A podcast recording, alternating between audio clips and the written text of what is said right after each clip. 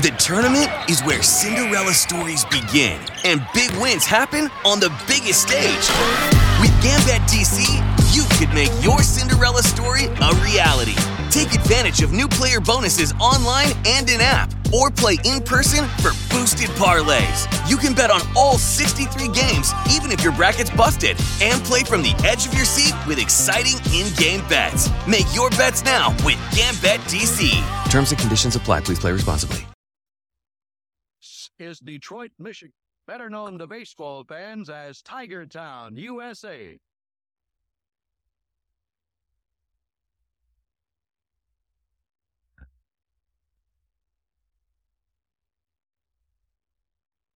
Welcome to Woodward Tigers with your hosts, Rogelio, Chris, John, and Uber. Hi, welcome to another episode of Woodward Tigers here at woodwardsports.com. I'm Rogelio alongside me, John and Uper. Chris Brown should be with us momentarily. But it's on Apple Podcasts, Spotify, or wherever listen to podcasts, and over, of course, on Spreaker, where you can find all the great Woodward Sports podcasts. Excuse me, is uh, the whole entire network is on there. So, what I get to this evening? We're bringing back the good, the bad, the ugly, the, our inside numbers, and more. So, we also have a phone number. So, I'm going to put on the screen, and we're going to try it out. We'll take calls and accordingly at a certain time. We're not going to take calls now because I don't want to get derailed. But there is going to be a phone number that I'll be listing here shortly. The Tigers are hitting home runs, just the long ball, and so the Tigers. So we'll get to that. And also some injury update of sorts too. Not much to report except for that Steele Walker, who has one of the greatest baseball names of all time, Yes. is expected to miss four to six weeks. He suffered a fractured hand, got hit by a pitch, and the poor dude got called from minor league camp. It's minding his own business. and He got hit in the hand, and he'll be out. And he, the Tigers acquired him from the Giants in November. Is So Detroit, Michigan, better known to Yeah. baseball fans there's, as there's just kind of really strange events occurring. Was he going to make the team? No, but, but gentlemen, how are you guys doing? You know what? It has been a long week, both professionally and personally, and watching baseball back and trying to fit that in. But it has been fun to watch the Tigers hit a few home runs.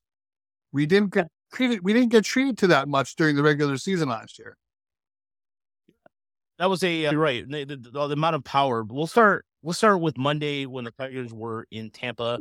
That was the last game. First and foremost, George Steinbrenner Field is a beautiful place. That is a beautiful stadium.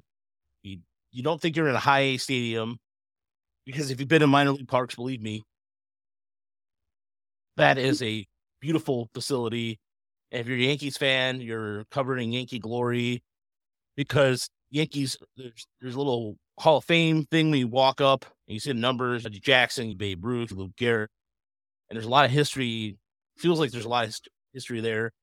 And I got a chance to, we're, we're down in the field, watch the Tigers BP, and Kirk Gibson was there with Jim Leyland. They drove together, had this funny story, and I got a chance to uh, have lunch with Kirk Gibson. We had lunch in the cafeteria. He sat next to me. We talked about music. And that was it was one of those things where in the back of my mind it was like a surreal moment because I was I'm having lunch with Gibson. We're talking about he's eating jerk chicken and I'm eating a chicken sandwich. and but that was pretty cool. But no, and the Tigers were able to bust out the the home runs. Then Eric Haase had a home run. Who else had a home run in that Monday game? I'm trying to draw a blank. Draw a blank. I know. Yeah, but we have stats for a reason. Carpenter. Carpenter, Very good. thank yeah, Carpenter had the other home run. Thank you. So yeah, Monday, and the thing is, is that that was also a very sloppy game. There's a lot of little errors that resulted. The Tigers had three errors. The Yankees had a pair of errors too, and 13 home runs. Yes, we're gonna Hmm. definitely. I said 13 home runs. We're definitely gonna talk about the home runs. That, that's gonna be a big part of the conversation today. But I wanted to kick things off with another Tigers prospect list that came out. So uh, unfortunately, Chris will be joining us momentarily. So I, but I want Chris's input on this. So the Tigers' top three prospect list came out, and This is pipeline, right? it's pipeline. No, he did not. No, Todd, he did not stick me with the check. No, Kirk Gibson did not stick me with a check.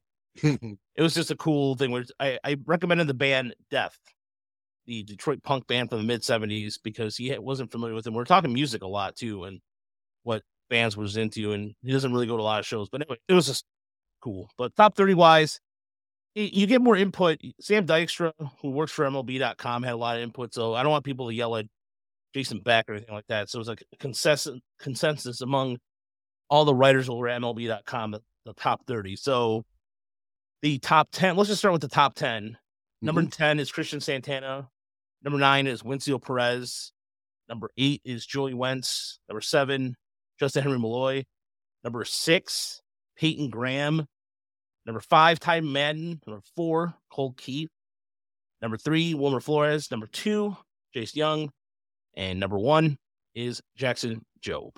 So if you're wondering what was the biggest jump, Wilmer Flores jumped from 15 last year, 2022, to number three. And who fell the worst, Gage Workman, number 11 last year, to number 30. In terms of best tools, hit tool, Jace Jung got the got the hmm. call at 55, followed by Colt Keith, Justin Henry Malloy, Wenceel Perez, and Christian Santana.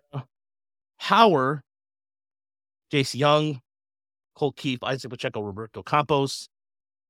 Run tool, Wenceel Perez at 60 with Peyton Graham and Parker Meadows. Yeah, there's, oh, I'll get to the other numbers here in the 30s in a second. Fielding, Ryan Kreidler, number 50, 55 fielding, then Dingler right behind him. Best fastball, Elvis Alvarado at 65. Curveball, 60, Wilmer Flores. Slider, Jackson Jobe at 65. Changeup, Reese Olson 60. Control, Wilmer Flores. And right behind him is Ty Madden and Mason Englert. So, everybody, what's going on, on the YouTube channel? I want to say everybody, hello to everybody. Roberto Campos, by the way, is number 15 on the list. I just we check out number 14.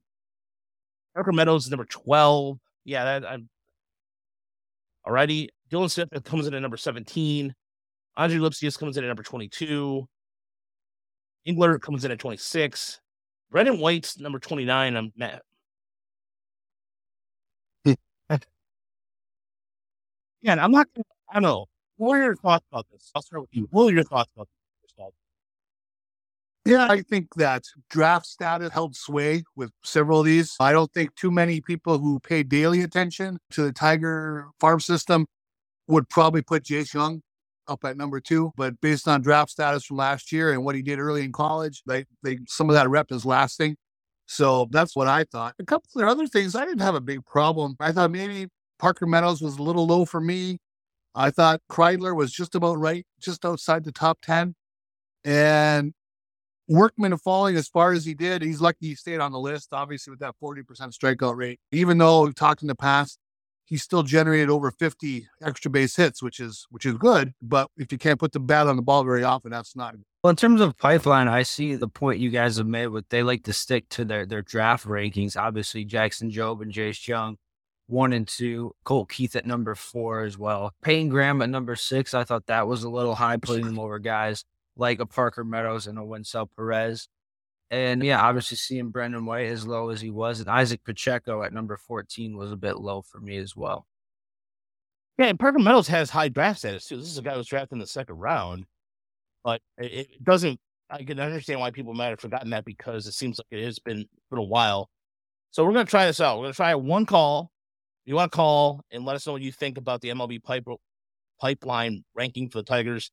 There's a number on the screen 313 744 6036. Obviously, if you're listening to us on on podcast, you can actually leave a voicemail on that too. That's a good voicemail line too, and we will play your voicemail. So if you don't want to call today, that's fine. If you want to just leave a voicemail, we'll play it for the show at another time. But yeah, I as far as this goes too, I mean, I feel like this is something like we have to I have to separate myself, and I know Chris would probably say the same thing that I have to separate ourselves and go, okay, we're the ones that pay attention to this daily, and we shouldn't over critique this a little bit but it is rewarding when you see guys like what happened today with Andre Lipcius hitting another home run.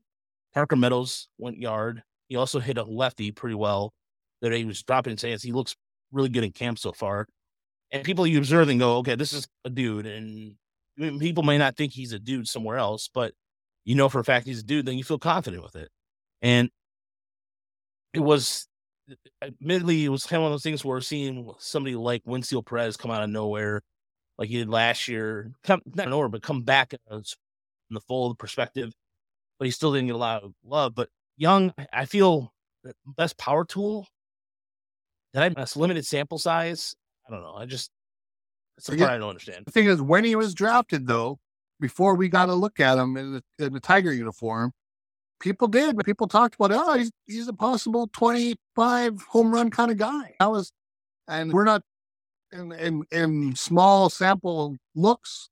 Nobody saw that yet. Like I said, the rest of the list, you, I'm gonna put the in our comment section. So if you want to peruse the rest of the list, but there's, yeah, I, I don't know. Like I, I'm not really going to harp on it too much because, like I said, these guys, like just knowing that it's a collective now. Like now that I know behind the scenes, like what's the collective of all these writers getting together to create the top 30 yeah. and who they're going to bat for. The only one I'm really shaking my head about loudly is Josh Crouch number 25.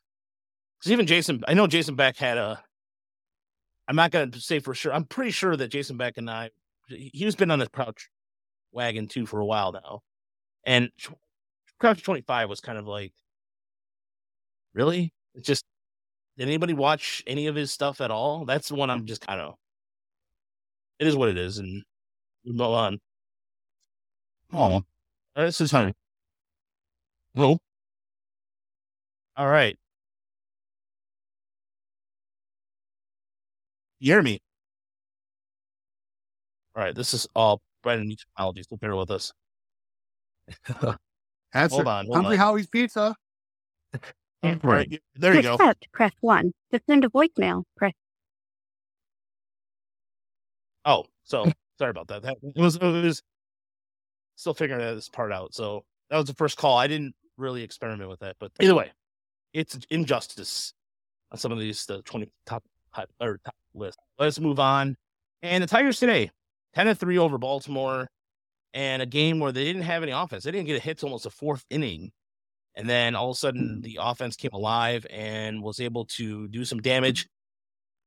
And again, there's a I think one of the things about Baltimore too is just this is the second time we see them. They're they're loaded with prospects Yep. across the board.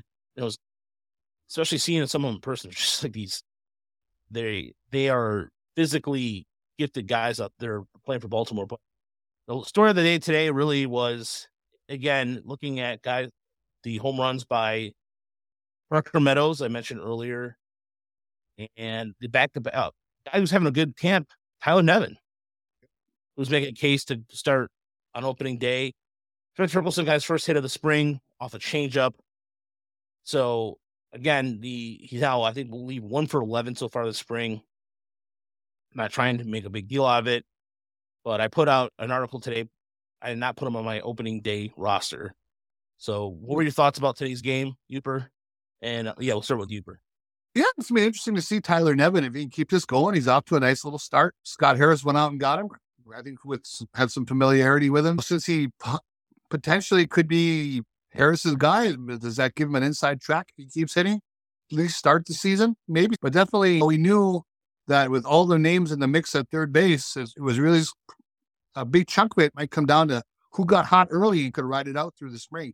And Tyler Nevin is there right now. Torkelson, I saw that he lined out in his first at bat, but I didn't see the at bat. Did he hit it hard to the opposite field? No, that was a that with that single or the that was a hard hit ball. That was a hard hit ball. Okay.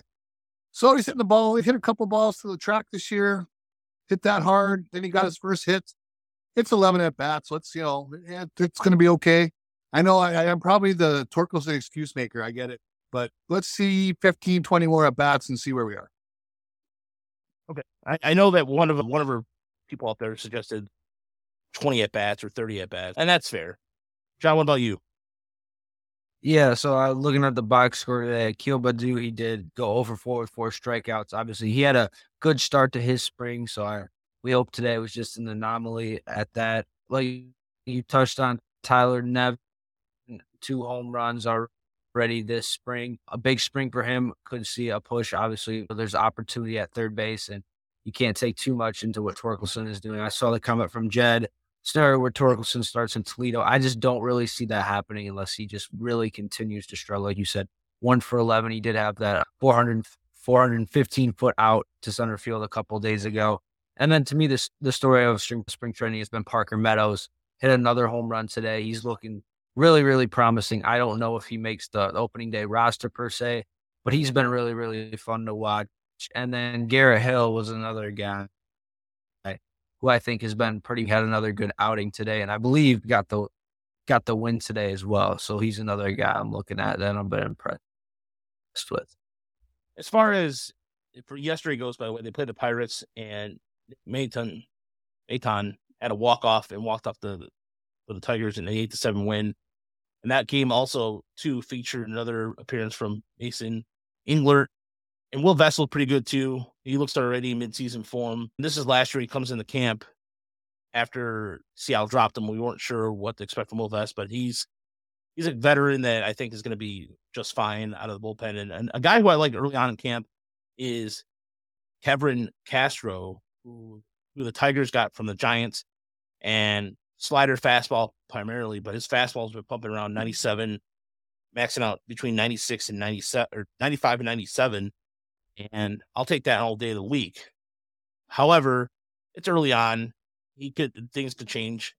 And I'm not really worried about Matt Manning's velocity. He, he even said yesterday they're slowly ramping it up. I think it's people are really spamming the chat. That's okay, Jed. It's I really don't think it's anything to worry about because I'd rather Manning be a healthy and and versus coming to something where he's throwing 96, 97, and then the next day you hear about forearm soreness. He's working on his curveball. And I don't know if you guys saw some of the interesting things today after the game. And, and Evan Petzold from the Free Press captured it beautifully. And I don't know if you guys saw this or not, but I'm going to read some of the quotes. Yes, I saw it. Some of the indication of chance for what really about the Al Avila administration is. And this is something that Chris and I have talked about too, where they were always on his case about this, or they would go on and say, "Oh, throw throw your throw your fastball."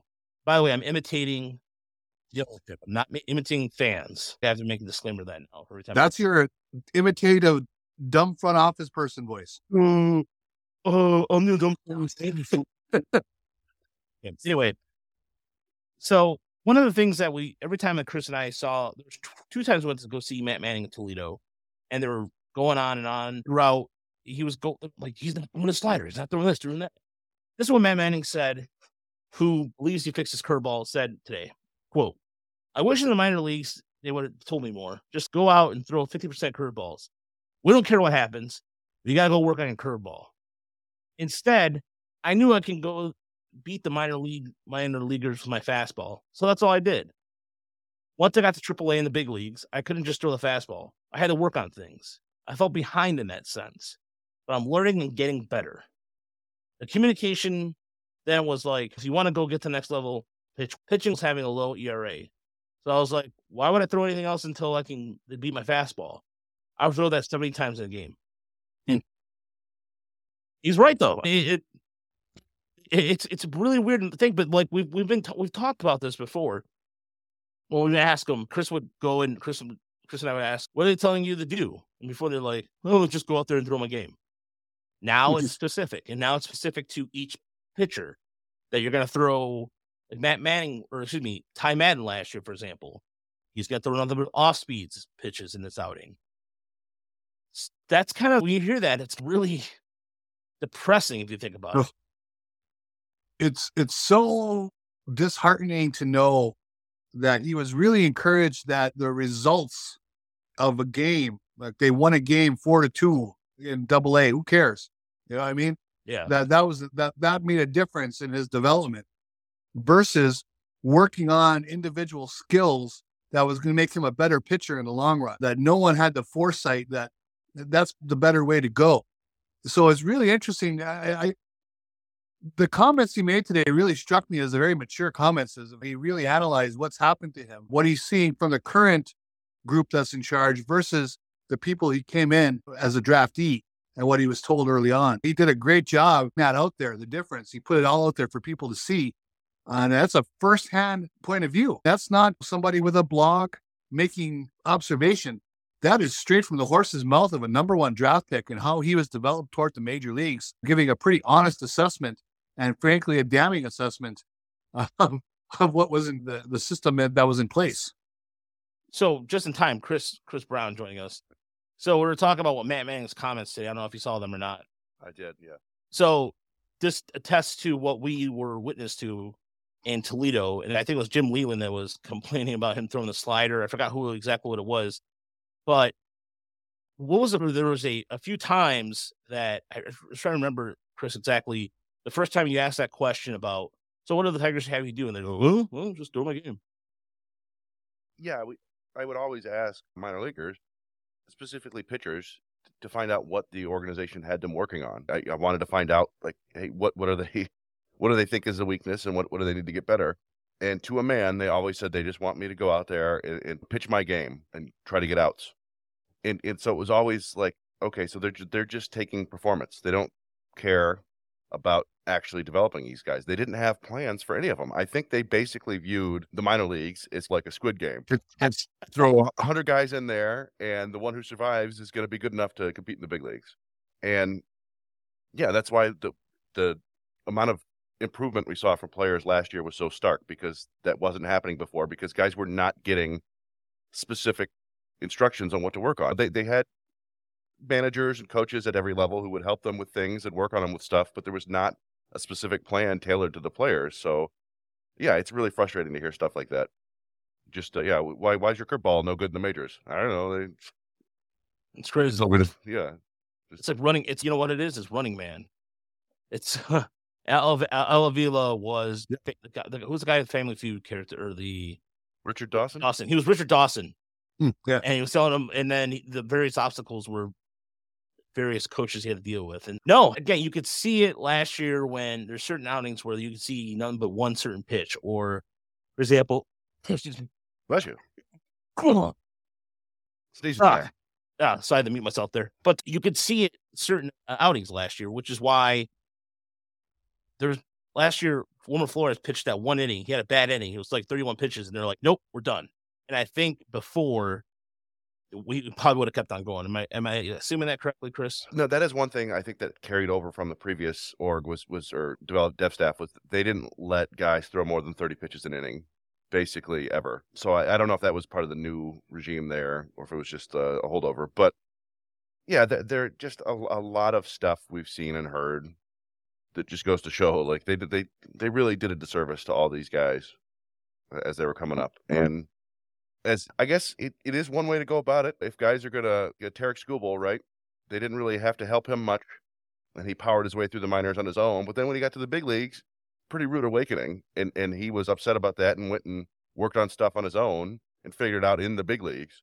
Yeah. So and if you if you there's a certain base level of talent you need to get drafted anyway, right? So there are certain players who have that talent and have that drive to succeed on their own, and they're going to make it. But the, all these other guys who and I, I don't mean to say bad things about any of the other guys, right? They all have talent, they all have the drive, but sometimes they they were basically flying blind, not knowing that there may have been something very specific and easy for them to work on, but the team didn't offer that to them, and so they had no idea. And yeah, I don't know. I- This is just going to happen. I, I don't know how much longer we're going to hear about how everything sucked under Al Avila, but we're probably going to hear it for a couple years, and then before we finally move on from that. I think what I'm going to do is, by the way, I'm going to have a, a, a button on my board that's going to every time somebody blames Al Avila for something in the past, it's going to it's going to be some sort of alarm that will just go. It'll just be something like I don't. I'll work on. it. I'll work on an Al Avila alarm, and just every Yeah. time I That one, though, to me, was very substantive because that's a guy who went through it himself. It's not, again, as I said earlier, it's not some outside opinion that they think happened, but that's right from the horse's mouth that this happened to me. And it just, oh, it really makes you shake your head. and Mike, Michael Mayer has a good point, and this is under Dave Dombrowski too. It's not just under Yeah. It's like it goes back because David Chadd, David Littlefield were all part of the regime. By the way, nothing pisses off people when you show a picture of David Littlefield to people, Mhm. and I did that on Discord and I think on or DM that we have with some folks, and he's he's still around. Woo huh? And yeah, he was he was there. But uh, no, it's been going around. It, it, it, to be honest with you, it's been going it's going back even longer than that. In terms of actual development by the Tigers, you're gonna have to go back 30 plus years.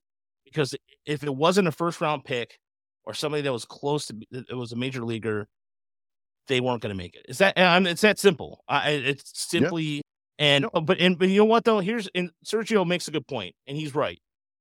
The farm system hasn't been deceived since the 1970s. He does get credit for that. He does get a little credit for that. But yeah. guys like Andrew Navigato, who somebody about somebody was asking about uh, what you call it. Alex was asking about other guys going to take a jump. Guys like fringe or guys like Alex Navigato or Alex Andrew Navigato, think of even somebody like a, like a Josh Crouch, for example. That was found like a hidden gem kind of thing. That was good, good, good eye, good development there as well, and working on his swing. Same thing with Campos. That is, ex- Campos came with a lot of hype, but he was very, very raw, and he's getting better. What were you gonna say, Chris? I'm sorry. Oh no, just yeah, it absolutely goes back through through Dave Dombrowski. The Tigers never really had a good farm system under Dombrowski either. He was very much into trading prospects away for big leaguers. He he did that uh, at Boston and theoretically here with Philly as well. But but we got to remember that player development as we know it today basically didn't exist a decade ago. Like there were certain advances throughout history and some teams were trying things like the, the royals famously had a thing in the 70s where they just brought in tons and tons of athletes and were like hey maybe this will work the royals um, academy yeah. yeah. and so part of that and, and we're just dealing with a lot of uh you know Vila is a scout he comes up through scouting and and i think a lot of times scouts felt like you could just see a baseball player you can't make a baseball player the baseball player is either there or either he has it or he doesn't. And we, we I remember having an argument with Lynn Henning like four or five years ago about that. And Lynn, Lynn was tied in pretty closely to Al Avila, and I think it was basically coming from Al Avila. He didn't think that you could improve players in a meaningful way. You could sharpen skills, but you can't introduce new skills. Mm, and I think that's been proven to not be entirely true. I think that, that we've seen a lot of players throughout baseball and every organization get a lot better with modern technology and modern coaching. All the slow motion TrackMan and Edgertronic stuff has been a, a lifesaver for dozens, if not hundreds, of pitchers. And so, to that end, it wasn't. You know, you can't really blame Dombrowski too much because that just really didn't exist like ten years ago. But we also know that one of the things, first things Avila did, right, when he came in, he was going to ramp up the analytics department, hmm. and they did. But that didn't do any good because they still had old school player development and scouting. Yeah, and, and not to mention, talked about it. Like Avila did a good thing, but it was four years too late. But didn't we mention too, Chris? But those people had a fight to be heard all the time too. Yeah, absolutely. Yeah. yeah. What, you you can bring people in, and and but if you're not listening to them or you don't believe them, then what's the point? Yeah. And another guy that comes to mind is somebody who pitched today for Baltimore, Spencer Watkins.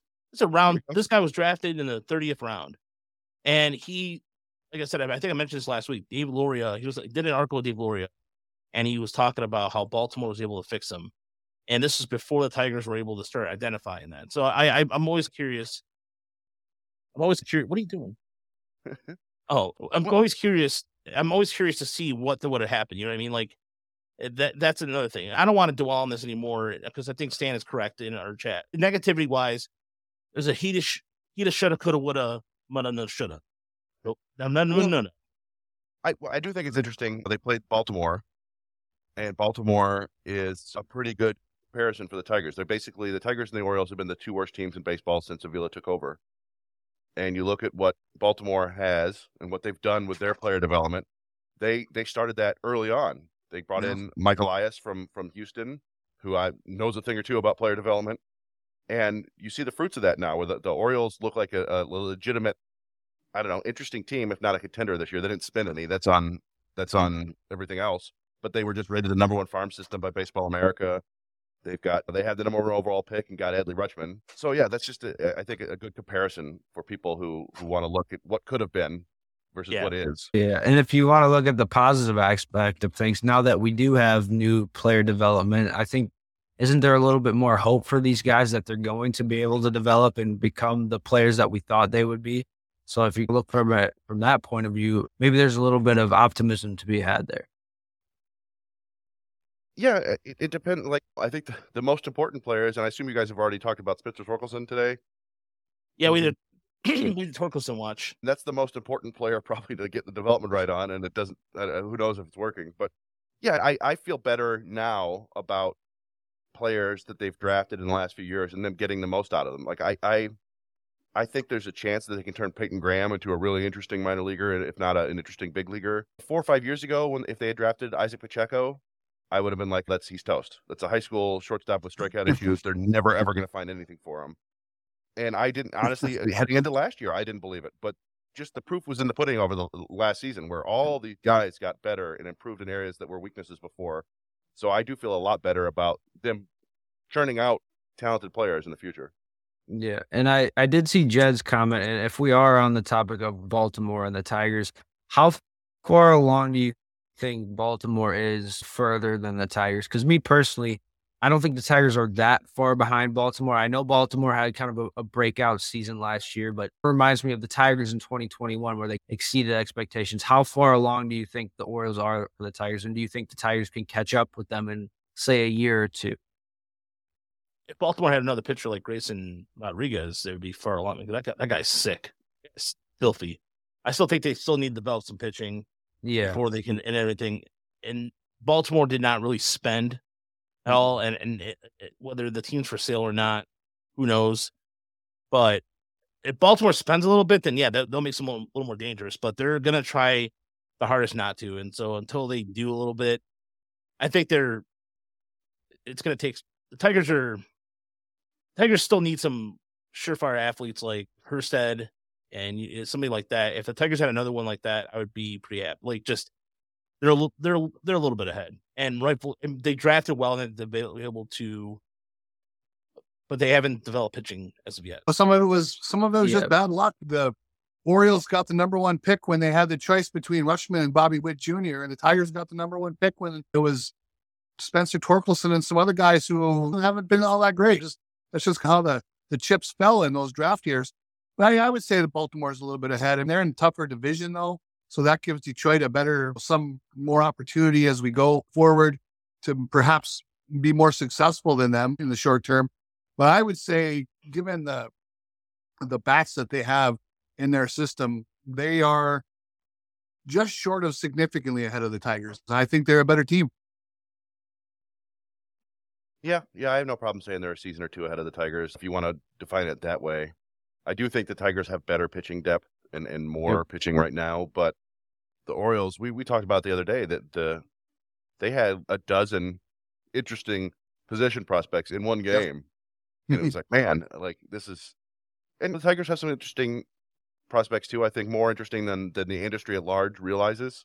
We've been I see a lot of chat about Parker Meadows. I don't know if you guys have touched on him already or Andre Lipcius. There's some there's some quality future big leaguers in the Tiger system right now, but they're they're not on the level of the Orioles with Rutschman. You got Gunnar Henderson, Connor Norby, uh, Colton Cowser, Coby Mayo. Just just a lot of talent there. There is a lot of talent there, and it's one of those things.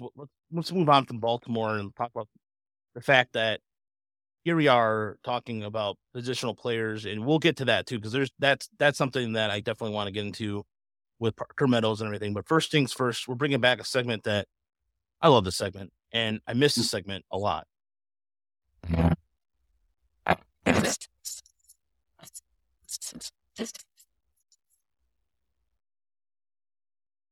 All right, it's time for inside numbers, and I'm going to kick things off. Usually, I let everybody else go first. This one, I wanted to get out of the way because it is in chomping at for top discussion.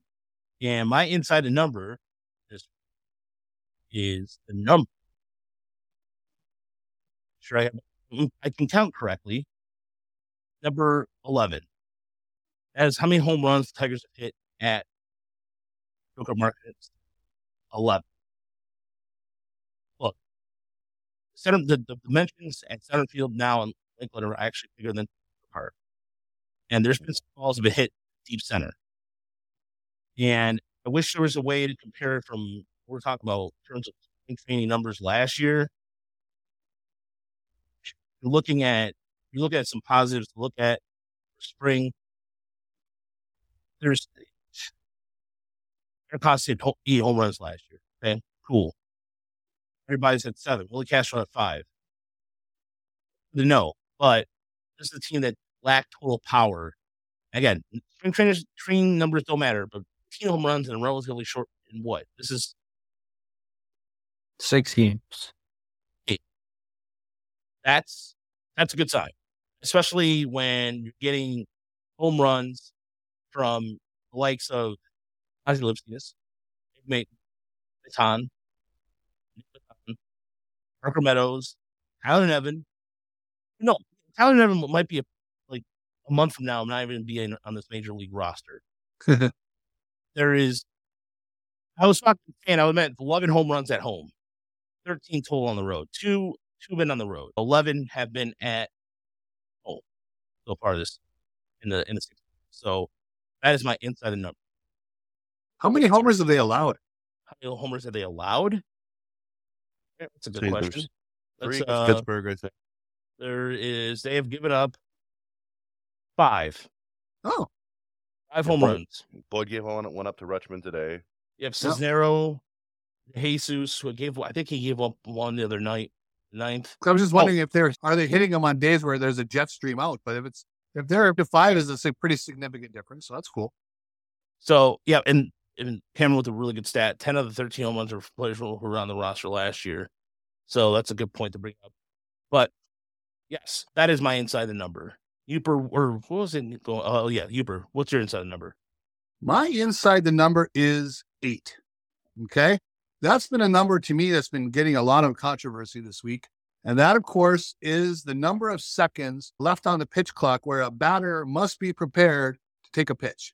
Okay. And I have some thoughts on that. It does seem pretty quick when there's nobody on base and it goes, there's a 15 second pitch clock and they have to be ready at eight. Because let's say on the previous pitch, you swung and you missed. Okay. Ball's going back out to the pitcher. You're gathering yourself after swinging and missing. You might go through a little routine where you step back, you adjust something, maybe you look down to third. Now you got to get in. Usually, most people take a practice swing of some kind. That seven seconds goes fast. Okay. I, I think they're to, there's going to be a lot of adjustment to getting ready at that pace. I think when there's a 20 second, sh- I keep saying shot clock, pitch clock, when there's a 20 second pitch clock, I don't think you have as much of a, obviously an excuse. You got plenty of time, I think, in that case to get ready. But I've seen a lot of people say they have to reduce that time from eight to perhaps six for people to get ready when there's 15 seconds.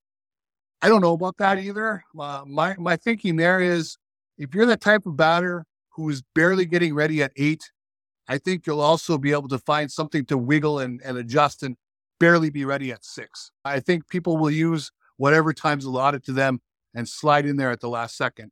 So I think it's really as much as I'm willing to admit that from 15 to eight seconds is fast and you got to be on your toes.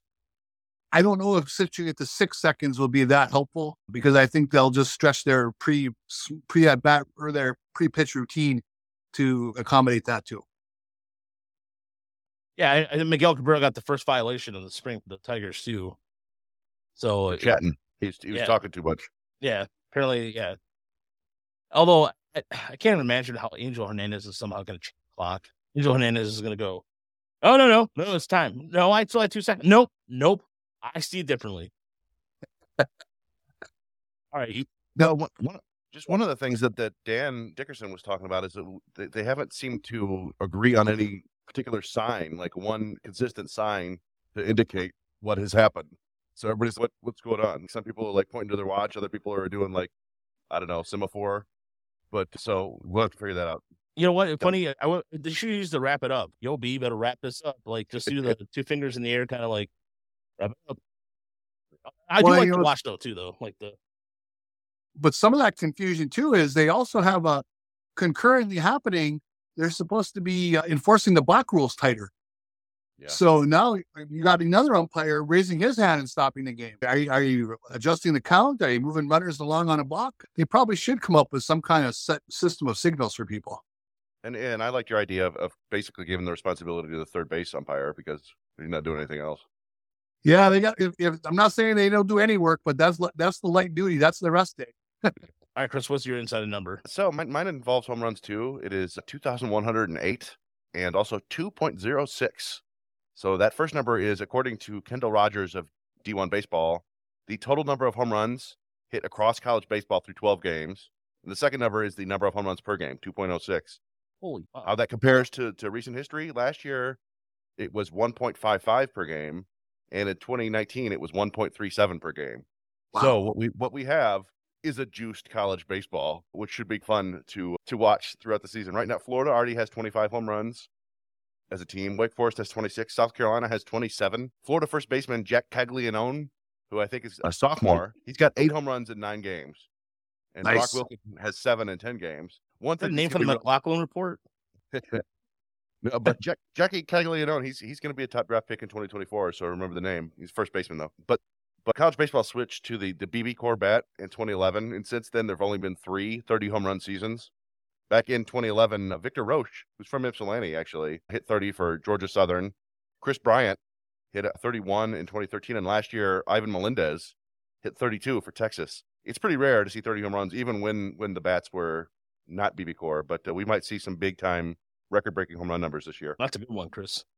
Yeah. John, what about you? What's your inside number? So yeah, mine goes along with the Tigers' offense over the first six games, and that is my number is seven, and that is the number of runs the Tigers are averaging per game. They had ten today, eight against Pittsburgh, four against the Blue Jays, five against the Yankees, six against the Orioles, and then four against the the Phillies in the opener. And what to Cameron's point in the comments, I feel like it's been a lot of new guys. like Ten out of thirteen home runs have been by players who weren't on the team last year, and I think when we get into the season predictions, that's one thing I want to bring up is the depth of this team. I look across the league and sure this team doesn't have the star power that you may want in a contender, but I think they have the depth at so many different positions and have so many different versatile players that I think it's really going to help them when you get into that long six month season and you have guys that are going to be able to step up, not even at the major level. You also have depth at the minor league level with guys like Colt Keith and Wenceel Perez knocking on the door as well. So for me, the offense has been a lot better than we've expected. But like I said, it's only six games in the spring training, so I don't know how much you can really take from that. Yeah. No, you're right. I can't. uh, There's so much you can take with it. And there was a question about whether or not, and the question comes from Alan in there and talk about should the, will Scott Harris do something big as a trade or free agent splash? I still think they're going to evaluate. I think there's going to be some other small move, two, two moves to come because I don't think they're going to be content.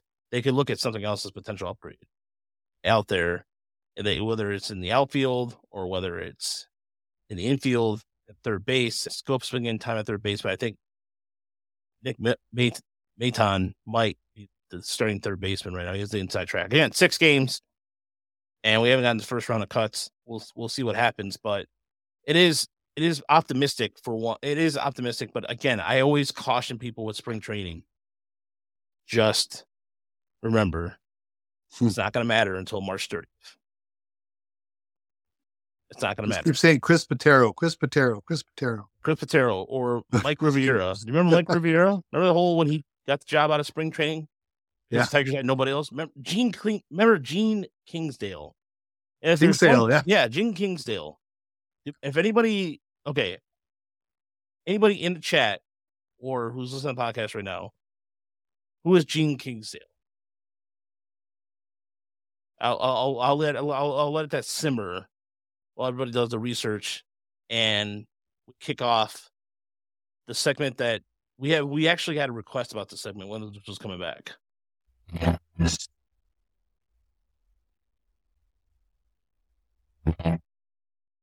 All right, it's time for the good, the bad, the ugly. The by the way, I'm going to redo that to make it longer. The original version, the OG version that I used to use. I have to bring that back, not the seven second version one. So I was rushed. No one got it yet. Former Orioles prospect who's been knighted now. No, he is right. No, Jim Kingsale was a former Orioles prospect, but Tiger wise, who's Jim Kingsale? Whoever answers that question. All right. If anybody answers who Jim Kingsale is, I will buy you. I'll get you a Woodward Tiger shirt. Okay, just but you gotta tell me who he is. First person answers in the chat. Get with me. Okay, so John, I'll start with you. What is your good, and the bad, the ugly? Okay, so my good, I think, would have to be the Tigers' young starting pitching. I've obviously alluded to the the depth that they have, not only offensively but also pitching wise. Mason Englert, I think, has been a really, really bright spot so far in spring training. He's looked a lot better than I thought, and I would really like to see him get an opportunity to make the opening day roster. Garrett Hill's another guy. His his velocities look really good in, in the couple of games he's pitched.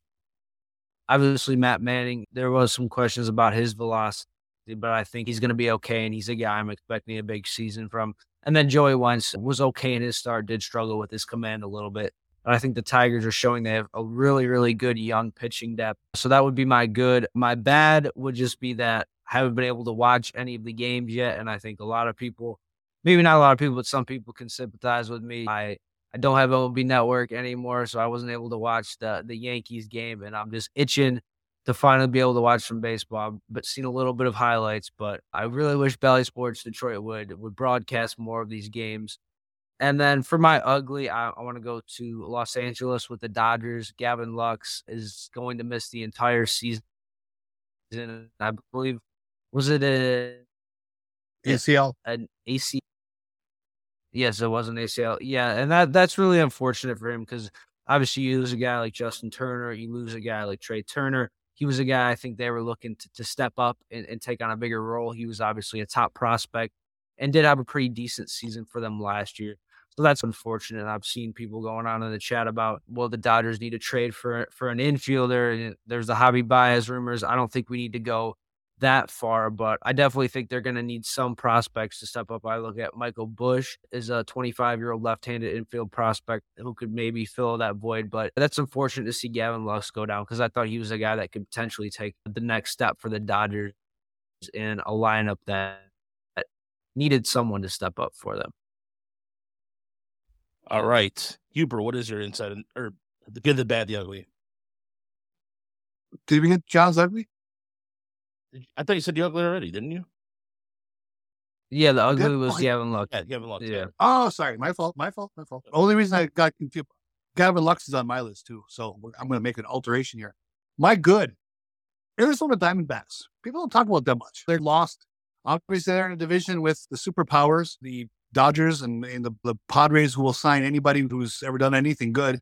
They end up in San Diego. But I really like what they're doing in Arizona. I think they have close to what the, the Baltimore Orioles are building, really. They have a lot of bats. Corbin Carroll, that's somebody I think all baseball fans need to try to pay some attention to because he's going to be on the West Coast. It gets lost sometimes. That guy has some power, but I saw some video of him today running. Unbelievable speed. It's like he's being chased by the cocaine bear. Unbelievable. he move it. That guy can run. So I'm, I'm I like to stay up for some late night baseball. I can see myself watching some West Coast Diamondbacks games, especially when they're playing like the Padres and the Dodgers, teams I also like to watch. I think that's good. I think with Gabriel Moreno and Alek Thomas and the Lawlar kid and a couple others, they have a long way to go to be competitive in that division, but I think they're on the right path. Um, my bad was I was going to talk about the injuries in baseball. Gavin Lux, I had a big thing prepared, and JFK just stole that from me. Nice job. Sorry. Oh, that's okay. Tyler Glasnow was on my list as well. He's just become the guy is brittle. Now he's out six to eight weeks with a some kind of back problem, right? And uh, it's escaping me, but that's always the big story of spring training, these early injuries and how it's going to go. So what I was going to move to was instead, it's really getting interesting what MLB is going to do with the television situation. They hired three people in the last 24 hours. Two of them were from Bally. Um, and they're going to try to put together some kind of local network if all these other things fall apart. They're really going to be winging it this year. It's going to be very interesting to see how this all comes together. I don't know if you guys have heard much about it and can add to this. Yes, yes. I, I was going to talk about that shortly on mine too. Okay, I'll let you do that. My ugly is a little bit personal, but it is about baseball. They have a baseball team. There's a small school in the Upper Peninsula of Michigan called Finlandia University. Used to be called Suomi College. That's just to be upfront. My first job out of college, working in the admissions office at Suomi College, Finlandia University. When I was there, they didn't have any sports. We were always on the verge of closing. There were no students. I had to do, I had to beg, borrow, and steal to get somebody to come to college there. It was unbelievable. It was the best job I ever had, though. I loved it. People were great. I got to travel. I got to see the Packers a lot because I was traveling on their dime in the fall in Wisconsin. I had a huge office. He the best office I ever had was my first job.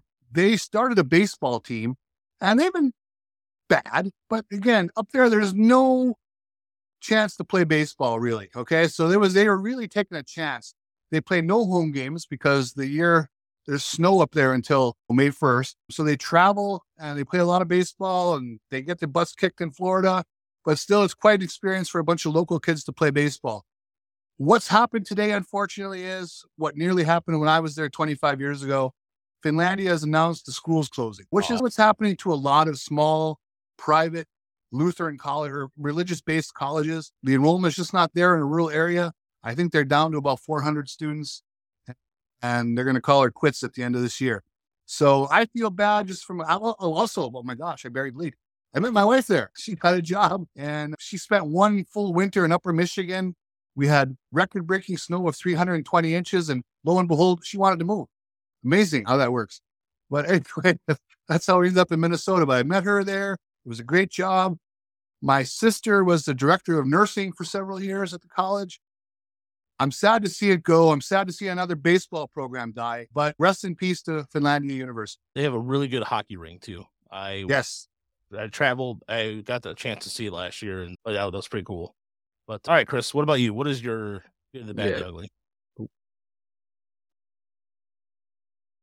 Let me unmute myself. All right. So my good was as Jarred Kelenic because it's just spring training, no big deal. But he's got three home runs already, and it's just good to see because you know this was a, a super highly touted top five prospect, right? Who just fell on his face both times he got to the big leagues two years ago and, and last year. His numbers are, are really bad. And that just, again, spring training doesn't really matter, but it's nice to see some good things happen to him and, and maybe apply that to Spencer Torkelson. Like hope that we just don't give up on these these talented young guys just yet because hopefully they can figure some things out. So it's it's I'm happy for Jarred Kelenic even if it doesn't mean anything. My bad was along with everybody else was was the injuries. Gavin Lux, Tyler Glasnow, Brendan Rodgers, shoulder, separated shoulder, even poor Steele Walker, the Tigers. I think I think his first plate appearance got hit on the hand and broke his hand. I don't. I think that was his first plate appearance, wasn't it? Joe, yeah, and Joe Musgrove, by the way, yeah, bro, I dropped the weight on it. Yeah. Ooh. And and like you said, yeah, this is this is always the story early on in spring training, but it just sucks so much, especially for the guys who who are out for the year. It's like the first week of games and just oh god, I see you next year. So that's always bad. My ugly is Major League Baseball trying to screw the minor leaguers again. This story was going around a couple days ago. Yeah, uh, I want to say his name, uh, Jason Garcia on Substack wrote a, wrote a story about it. It's a great story said basically Major League Baseball is, is lobbying or was lobbying Ron DeSantis, the governor of Florida, and other Florida elected officials to cut baseball players out of the state's new minimum wage laws because they're arguing that baseball players, because, because minor leaguers don't get paid. I don't think any baseball players get paid for spring training or instructs. That's right. Minor yeah. leaguers, so minor leaguers are basically they would have to get eleven dollars an hour or whatever if they went if if the, they were applied for the law. So Major League Baseball was really lobbying Florida officials. They hired DeSantis's old chief of staff, and uh, like the day after the bill went through, Joe Ricketts from the Cubs family they, uh, gave DeSantis a one million dollar donation. And they're not they're not doing it just in Florida. They've they've tried to do it in Arizona as well. In Texas, the attorney general ruled that minor leaguers are don't qualify for the the minimum wage, and it's just so infuriating because you'll see these teams will hand out ten million dollars to a fifth starter or like a, a, an aging veteran reliever but they won't pay eleven dollars an hour to a group of minor leaguers in spring training, and it, it, doesn't make any sense to me. And but they'll spend a million dollars on the politician to keep from doing it. I, I don't get it. It's just it's cost them less thing. than a million dollars. Wouldn't it cost them a lot? You would think so, but I, I mean, there's probably far more to it than that. You know, Ricketts is, is yeah. So it just it's it's ugly, and it always makes me upset when the minor leaguers are getting screwed like that. I wonder if they have to give them insurance too, that kind of thing. I not that that's an excuse, but no, I I don't know how it works. That they, they, forever they were seasonal workers who didn't uh, apply to any rules. baseball's always had special rules, but it's just God, you, just the goodwill you could engender by not being like a Ebenezer Scrooge level pre ghost visit penny pincher. It is such a minimal investment to avoid all of this bad press and ill will. Yeah, just it's unbelievable. I wonder if the hammer they swing is that they you know if you, if you don't do this, we're going to move our minor league teams to a state that does that does work with us. It, it wouldn't shock me if they do something like that. That's they're always throwing there, and, and they donate to both parties equally. I remember what was Oh, it, the, the, the Saving Our T- Pastime Act a couple years ago, and it was like they got Democrats and Republicans to sign up, and it was it was like classic legislation that does the exact opposite of what the title of the legislation does. It's hey, protecting the Forest Act, where they chop down all the trees. To preserve the wildlife, and then they bulldoze. Yeah, no, that Yeah. that's that's that's like PR number one, rule number one. Whatever you're doing, say you're doing the opposite, and publicize that. But yeah, it, it like you've said, it, it they- they could save themselves a lot of headaches. I think PR headaches, but they just don't care. Yeah. So my good is a guy who I talked about before, and he's leading the Grapefruit League in home runs, and that would be Ronnie Mercurio. Mercurio. Is it Mercurio? Did I say that right correctly? What Mauricio? Mauricio. Thank you. Yes, I knew I was saying it wrong. Ronnie Mas- Mauricio. Mauricio, who is a infield prospect for the Mets. And the reason why I bring him up is was somebody that, again, I just bring this up because originally when the Tigers before the Philadelphia trade thought about him or Brett Baty as your long term infield prospect, and the Tigers still who knows what the Tigers are going to do, but this guy's behind a couple guys. Brett Baty is having a really good spring too. And so anyway, I just thought his, his numbers stand out a little bit. And he he was hitting some he hit all his home runs combined, total of 1,1276 feet. He had one he had one today that was 400 or excuse me, yesterday, 413 feet. So he's just been clobbering them, clobbering the hell out of them. So that is my good. And the Mets have a swell of riches, which is frustrating, but it is what it is. And good on the Mets there. My bad, and I in the World Baseball Classic. The reason why I say it's bad is because the the the time in terms of just some of the game start times and all that seem a little inconvenient. The games in Taiwan and Japan, so we're gonna be catching those games a little later. So somebody who's looking been looking forward to for a long time, we got to DVR everything. So that that's that's the only reason why I bet. I'm looking forward to the World Baseball Classic. I'm looking forward to competitive baseball and to see teams like Cuba, Colombia, United States. Everybody remembers David Wright as Captain America. So there's all these cool little storylines are going to be developing soon. And Great Britain, yes. Although I mm-hmm. can, I'll, I'll, I'm not going to lie, I couldn't name one player from Great Britain. Could not one UK player. So I know. I yeah, I thought I knew one, but I totally drew a blank. All right. There's So, yeah, who? Jed. Yeah, Jed. Um, I, I know Jed. Obviously, we know British people. Jed and the Flippin' Bats, po- uh, Flippin' Bats crew over there, were the official podcast of the Erie Seawolves. Trayce Thompson. That's right. Yeah, I forgot. I forgot how he's English. Son of famous English basketball player Mychal Thompson. Oh yeah, that's right. I forgot his dad's from England. I totally forgot about that. Good call. He went to the University of Minnesota, so it's all related. So the ugly is what's going on, and you mentioned it earlier, the dissolvedness of the regional sports networks. And we are talking about this last week. It is hard. You cannot find all three games in one location. If you have the Bally Sports app, true, you could to a certain extent, but I don't watch it on this. Sometimes this thing's hard to cast. It's a pain in the ass. It's become a pain in the ass. I don't like the fact that I have to watch 800 different streams to find something I want to watch. And sometimes I still don't, I can find, sometimes I still can't find something to watch after all that. And a lot of it's in terms of the, the technology is really up there with first class, but blackouts have been such a cluster bleep. We've talked about this. I hate the I hate the blackouts. It makes no sense at all. You're telling people, "Hey, we have a game, but f you, we're gonna take it away from you, and you can't see it." So that is also I just don't understand. But the terms of when local TV deals, this was a this was a great article by the way in Yahoo Sports by Hannah Keyser, who does a really good job of explaining the whole thing and breaking it down. But one of the lines that kind of kicked off to me was was that how is MLB going to fit these broadcasting rights fit a modern market? And this is where Rob Manfred said, and he, quote, I think our aggressiveness with respect to stepping in the, in the event of Bally's camp, camp broadcast was driven by the fact, driven by the part, but I cannot talk, driven in part by the fact that we saw this as an opportunity to fix the blackout problem. He said two weeks ago in Florida. He also said, I don't relish this, which seems quite frankly to be too much protest. In fact, some might view it as evidence to the contrary. So they're ready to. The technology has been there. You look at the MLB film room; it's a beautiful thing. It's a it's it is ahead of the curve. The technology on that, for all the things we bitch about about baseball, the fact that they this right here, the streaming technology portion of it, has been there, and it's good. But for whatever reason, they have. I don't know why the, MLB's just been like, oh, whoa. Uh I know you're trying to find ways to capitalize on making money. I get this. But all the fans want is to watch the game without going through 800 different loops. And I just this is this thing is uh, hopefully in a couple weeks. This is not an ugly thing anymore. It's a good thing that we can sit here and go, all right, we know when the Apple game of the week is. There's nobody going to be broadcasting it, but or who's going to be calling the game, but we have a central idea where the things are. The NBA is on TNT, the NBA is on T- TBS, these things. NHL is on ESPN. MLB, huh?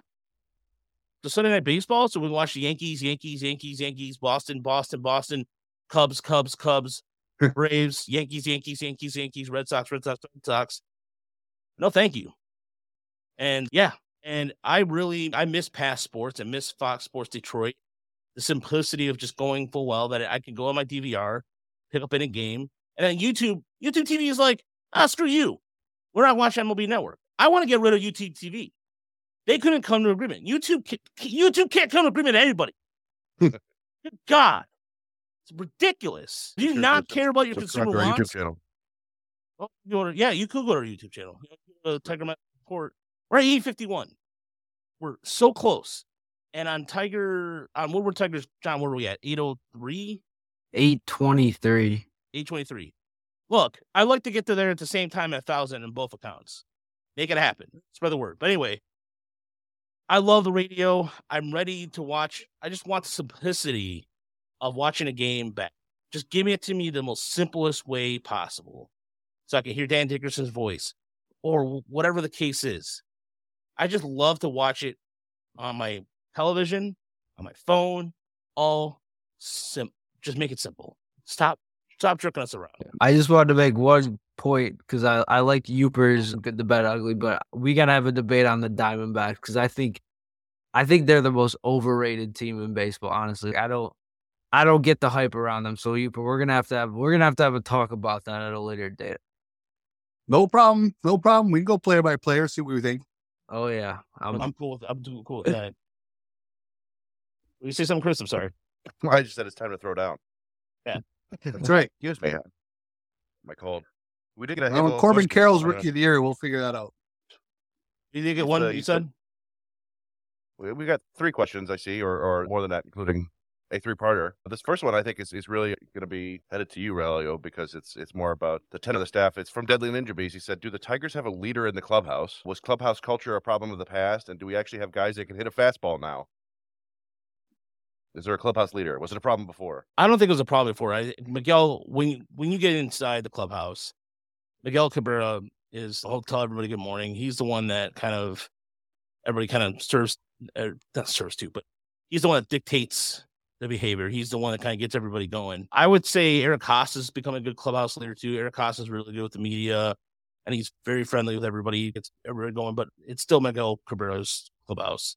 He's still got his entourage of dudes of people outside of that. I remember at the Tigers barbecue, he had a, he had a, the, which by the way, speaking of which, hold on. All right, what do we got? We get we get. Oh, there's the bar. Glad. So I got this mug as a part of the barbecue.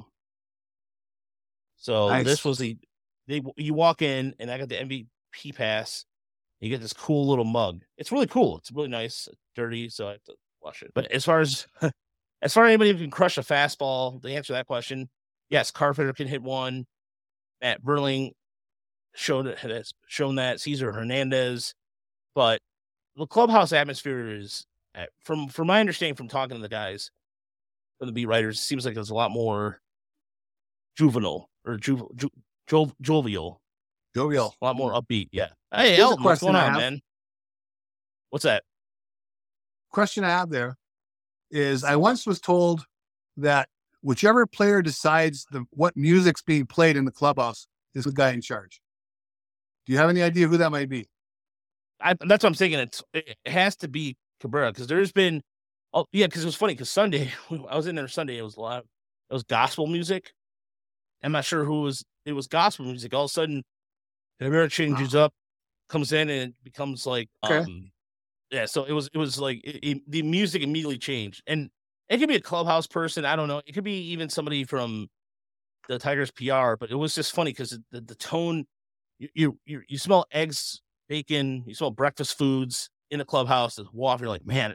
I realized I had a sandwich a little while ago, but I'm like, man, I'm still hungry. Of course, food's off limit to the press. And you walk in and there's gospel. It's like this, praise the Jesus, and it's all really cool and all that. And um, yeah, and then and you know what, Jen might be not too far off from the truth. By the way, I have Cocaine Bear as a background because I was inspired by that. But You, I didn't even notice. Mhm. Yeah, it's, the four of us, it's hard to see. I, I, I will say that Nick Maton crushes fastballs too. That's his his he feasts on those. So yeah, they've got some guys who can hit fastballs now. But thank you, Elton. By the way, thank you for seeing what needs to be said. Or someone what needs to be said. All right. we also we got a question from from John who goes by Spartan DE, which just made me think of John Spartan from uh, Demolition Man, which is a movie that maybe John has never seen. Uh, No but, chance. uh, he said, "Why don't they get Kerry Carpenter a first baseman's glove? He's never going to be anything other than average at best in the outfield, and that's probably his ceiling is the outfield. In the outfield, no. I, I've heard a lot of people say this. Get Car- Carpenter some time at first base. Yeah, why Uh, not? I don't. I uh, my guess is that his hands probably are awful. There's there's a thing, and, that was a big funny thing in Moneyball, right? Where it's anybody can play first base, right? And Ron Washington said it's incredibly hard. Scott Hatteberg made it work, but he was a catcher. Catchers have to have pretty good hands. Uh, Mhm. There's a difference between being able to get a, a, a ground ball and, and handle it and not have it ricochet off your glove or bounce 70 feet into foul territory and, and getting under a, fly, a fly ball and catching it. I, it wouldn't hurt them. I'm sure they've tried. I, I even saw there was a video in, they did a video today of following Riley Greene around. Riley Greene was mic'd up. And they actually had the infield, the outfielders taking a form of infield, basically grabbing bouncers in the infield. So I'm sure they've seen Kerry Carpenter plenty of times handle grounders. And if they haven't tried him, it's probably because his hands are garbage. to, to There- put too fine of a point on it. There also comes the footwork for fielding throws. Yeah. Where to get your feet, when to stretch, what angle to create for the for the for the other for the person throwing the ball. There's a lot that goes into it. Now people want to say, "Oh, I'll stick that first, no problem." That's where the big lummoxes go, but I don't agree with that. I think that that was the case in the old days, but I think it's an important defensive position. It's underrated. Also, covering bunts. He's probably never fielded a bunt in his life. Good luck with that. Making the right decision. And, that, and that's something that came up a couple times too. Down there was a couple fans who were asking about that down Lakeland about whether Carpenter can play first. He's just learning how to play a better outfield right now too. Hinch has been talking about the progress he's made on the outfield. So now I think for now I think they're just trying to do one thing at a time for him because between him and Baddoo, your defensive, you put it politely, they're limited. They're limited defensively, and so I think to me, he'll Hill's been. Who you saw some time today in right field was Akil Baddoo. That's different for me. He usually plays left or center. So I, I really think that there's going to continue to be this emphasis on moving these guys around. But right now, I don't see Carpenter getting time at first, just because they want him to get better at being in the outfield. Yeah, that's a good point. Maybe at some point down the road they'll give it a try, but yeah, I think I don't know. I, I'm assuming it hasn't been tried because it didn't look good in any mini trial that they tried. Mhm. And and then we had one last question from Steve Cook. He said, uh, "Can Brendan White make the roster?"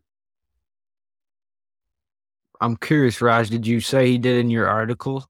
No, I didn't. And truthfully, again, this is roster again 1.0.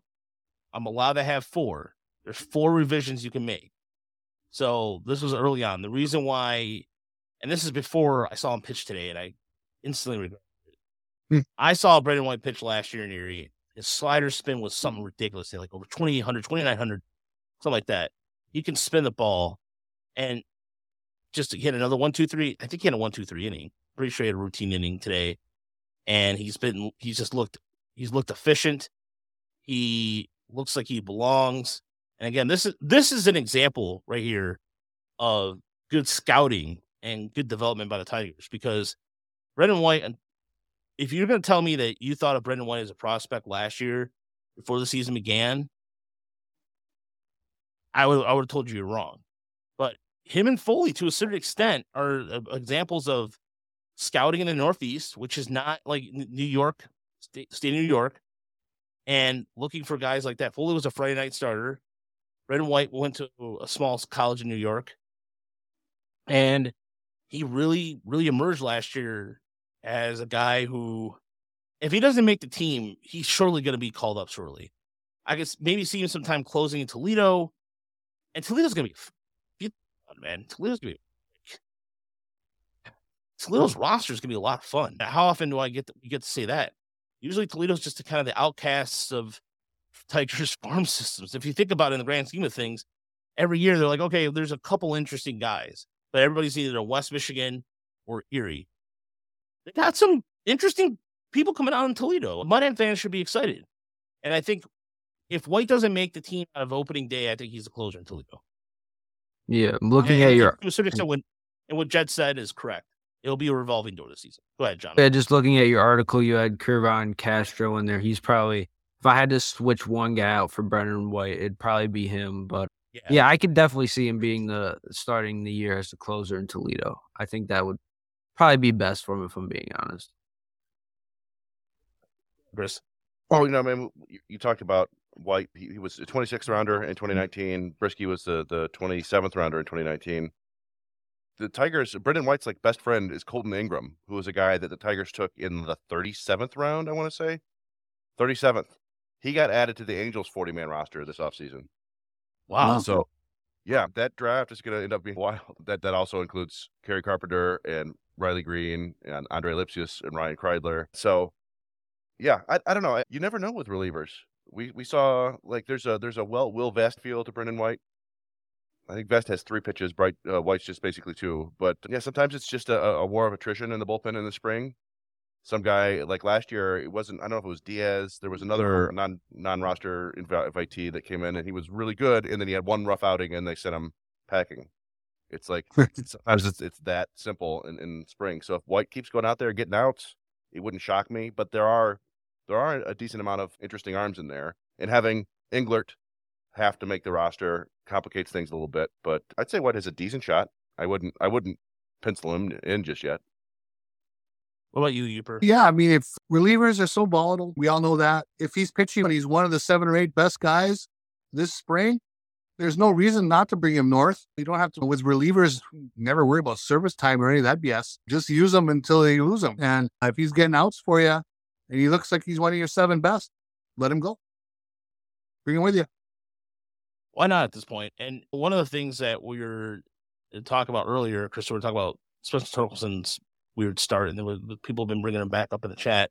Elton brought him up, and I didn't put him on my roster. I know some people, for people who are just joining us in the chat, I didn't put him on the roster. And actually, surprisingly, there's a lot more people that are like, "Oh, okay, I understand." I thought people would probably view that "quote unquote" as a hot take, but there's still he still needs some time, maybe 20 or 30 at bats. Max Green is still in the system.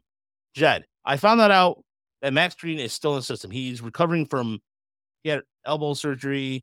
And according to Sherry, Sherry is Sherry and Terry, who down there do all the photography for Lakeland Flying Tigers, and they're fantastic people. Max Green buffed up a little bit too, so he's actually put on some weight, put in a good way. But yes, he there was a picture of him back in September. He was rehabbing down in Lakeland, but he is back with the team. I'm, I'm interested to see.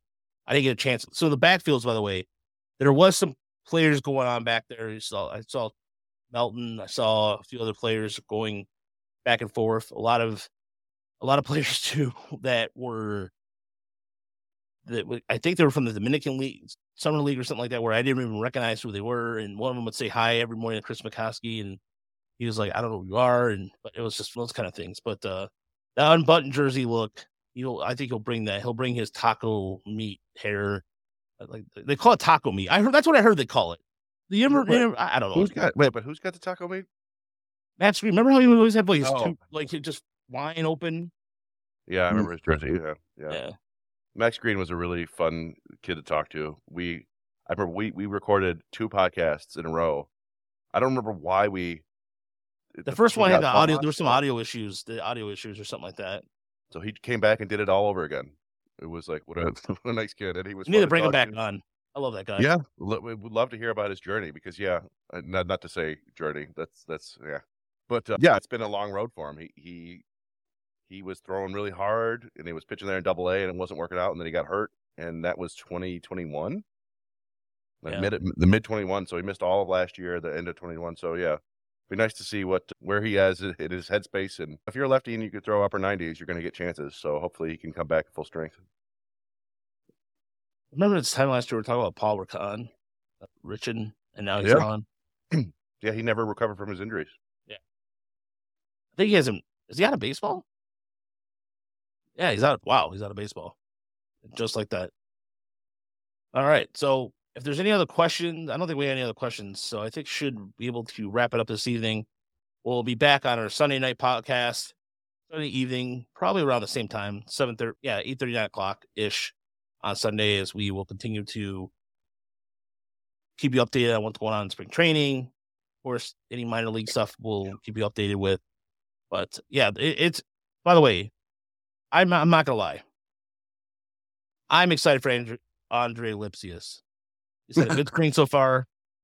If I'm if we're gonna okay, if we're gonna end the podcast with our our or whatever you want to call it. I'm gonna like my attaboys or whatever, Andre Lipcius. Just because. I think when when we flash forward to 2039 and they put the Andre Lipcius statue in center field in Detroit, I want in the background Raj to be clapping in, on the statue. In the stands. you know what? That would you know what? Look, you know what's gonna be playing every time because his his uh, his by his girl, I think it's his girlfriend who always is he tweeting us. I want this to play in the background every time. I don't want people to forget about him. There you Yeah. go. Lipcius just just walking off the field with his fist raised. Yeah, Another. I wonder if John has seen Breakfast Club. he's a Johnny. Ever heard of Breakfast Club? How about how about how about this is just how we always end the show. How about Ferris Bueller's Day Off? I've heard of it. I've never seen it. I, I'm not a movie guy, honestly. I, I really don't watch a lot of movies. Have you He's heard a this song? wrestling guy. Wait, have you heard this song before? Yes, yeah. Okay, thank you. Okay, as long as you have that. Okay. So on that note, we'll leave on a note of the from the Simple Minds from the Breakfast Club soundtrack from 1985. We'll see you next. We'll see you Sunday night. Have a good week, everybody.